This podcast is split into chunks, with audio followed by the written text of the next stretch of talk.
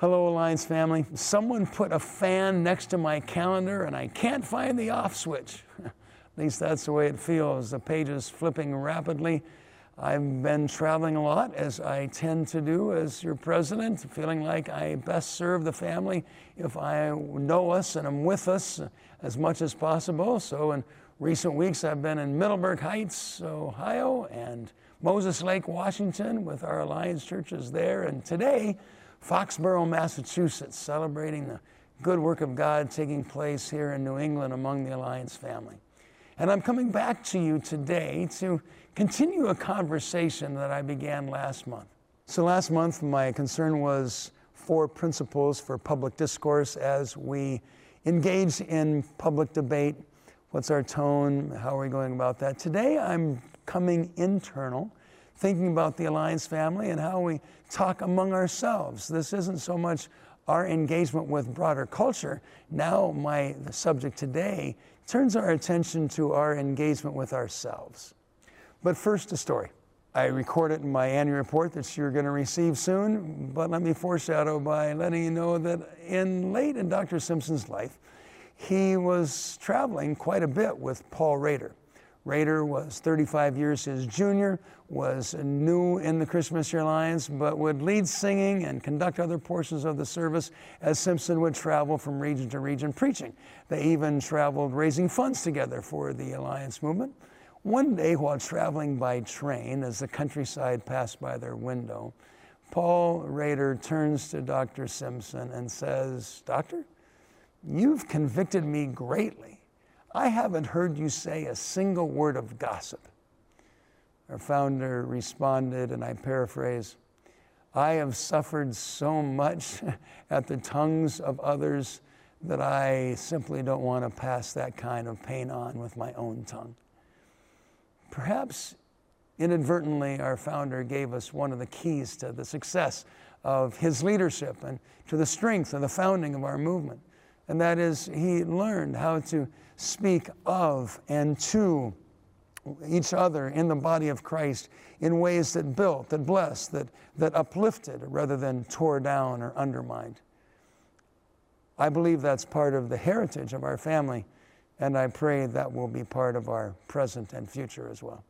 So I think you know that I'm very concerned as president about how we speak to one another, the tone in which we choose, the attitude, behavior, the level of trust that we show to each other. And it's no surprise that for the last decades, there's been uh, significant issues within the Alliance family that, that keep emerging. Women in ministry has been st- discussed, not always in a very healthy manner, but it's been discussed. Uh, premillennialism seems to show up at council floor, every other council, and these kind of things can rally us together and bring us uh, deeper and stronger and, and more engaged as an alliance family, pulling us in to, to serve one another in love, where they can separate and divide and cause mistrust and misunderstandings among ourselves. So I feel this commission, both from the board of directors and in my own spirit from the Lord, to at this moment in time to help the alliance family to lean in, engage with one another in a healthy dialogue on issues of known disagreement. Not even with the hope of fully agreeing on every subject. That's really not my goal, but my, my desire is could I lead us during this season in such a way where we engage with one another in healthy, positive ways that reflect our founder's spirit, more importantly, reflect the scripture. Have you noticed that almost every time there is a reference to the work of the Holy Spirit in our lives in the New Testament, it is uh, closely associated with some reference to how we treat each other. and one of the greatest evidences of the filling of the Holy Spirit is how we treat another brother and sister in Christ. And so I'm eagerly, some days, and reluctantly, other days, inviting us to engage in this conversation. So, to use the interrogatives, you know the how the manner in which I want to have this conversation, the tone that's established. The who, this is an invitation that the Alliance family engages at this time and leads, leans in.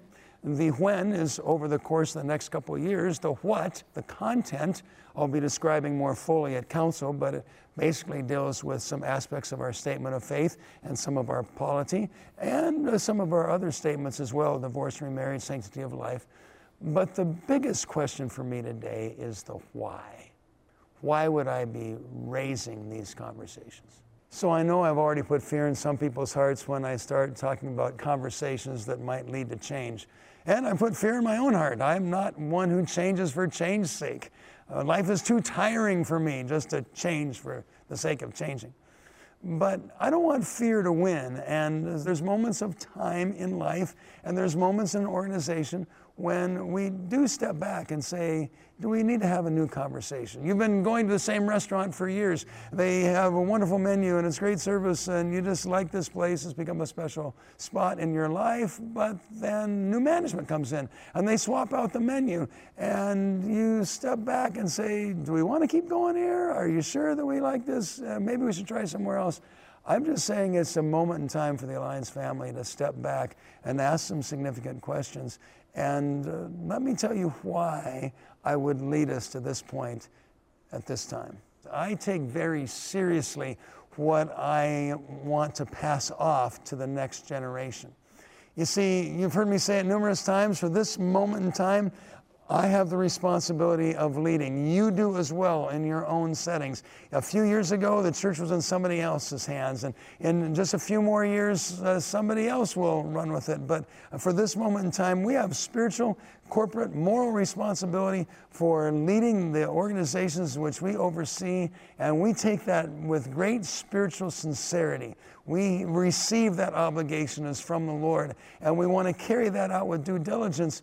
But if we don't really like that which we receive from another generation, don't do anything with it while we have it rather than just kind of keep it going in the same state and then pass it on to the next generation or those leaders that follow us to, well, you guys fix it. That feels really weak or apathetic or lazy.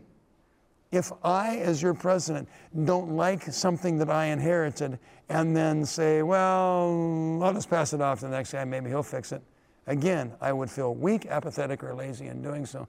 So, in a spirit of humility and a spirit of passion for the gospel, I, I, would hope that we would take a look at what we receive, celebrate that which we can celebrate. We're standing on those who've done fabulous work before us, but nobody's work endures the changes of, of all generations.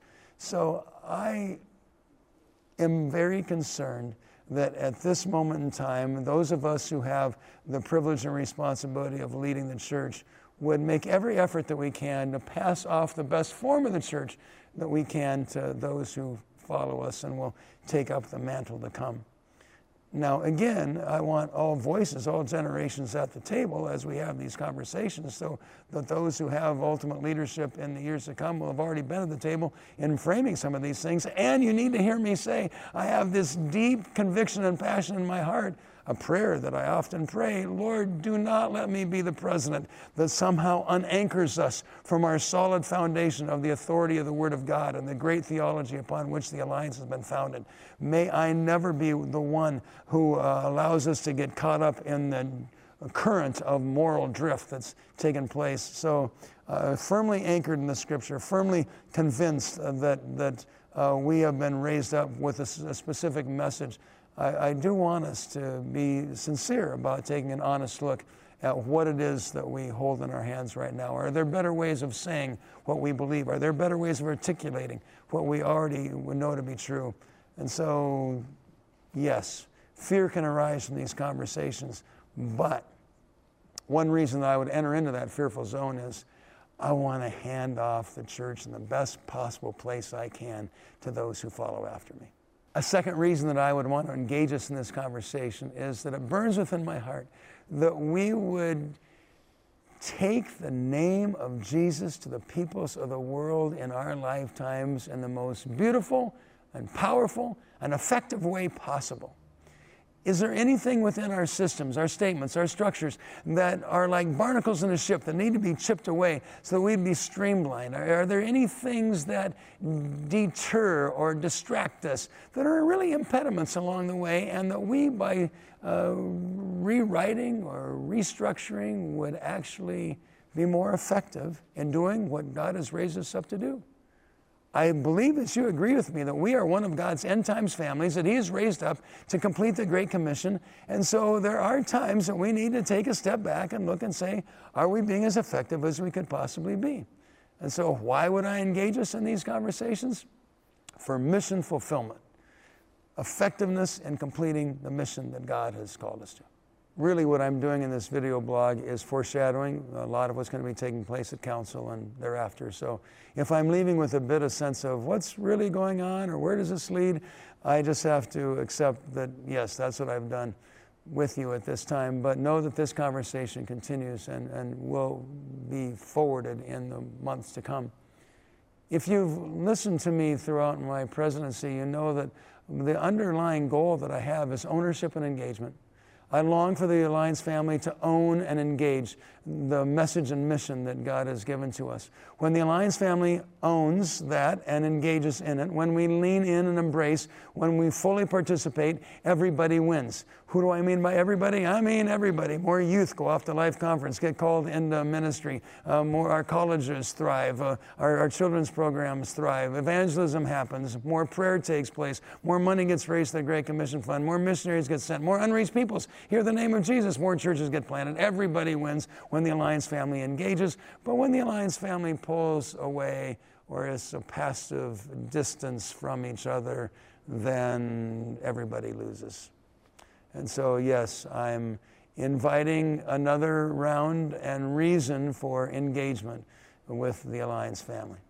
So, as we gather for council next month, this will honor the 100 year passing of our founder, Dr. Simpson.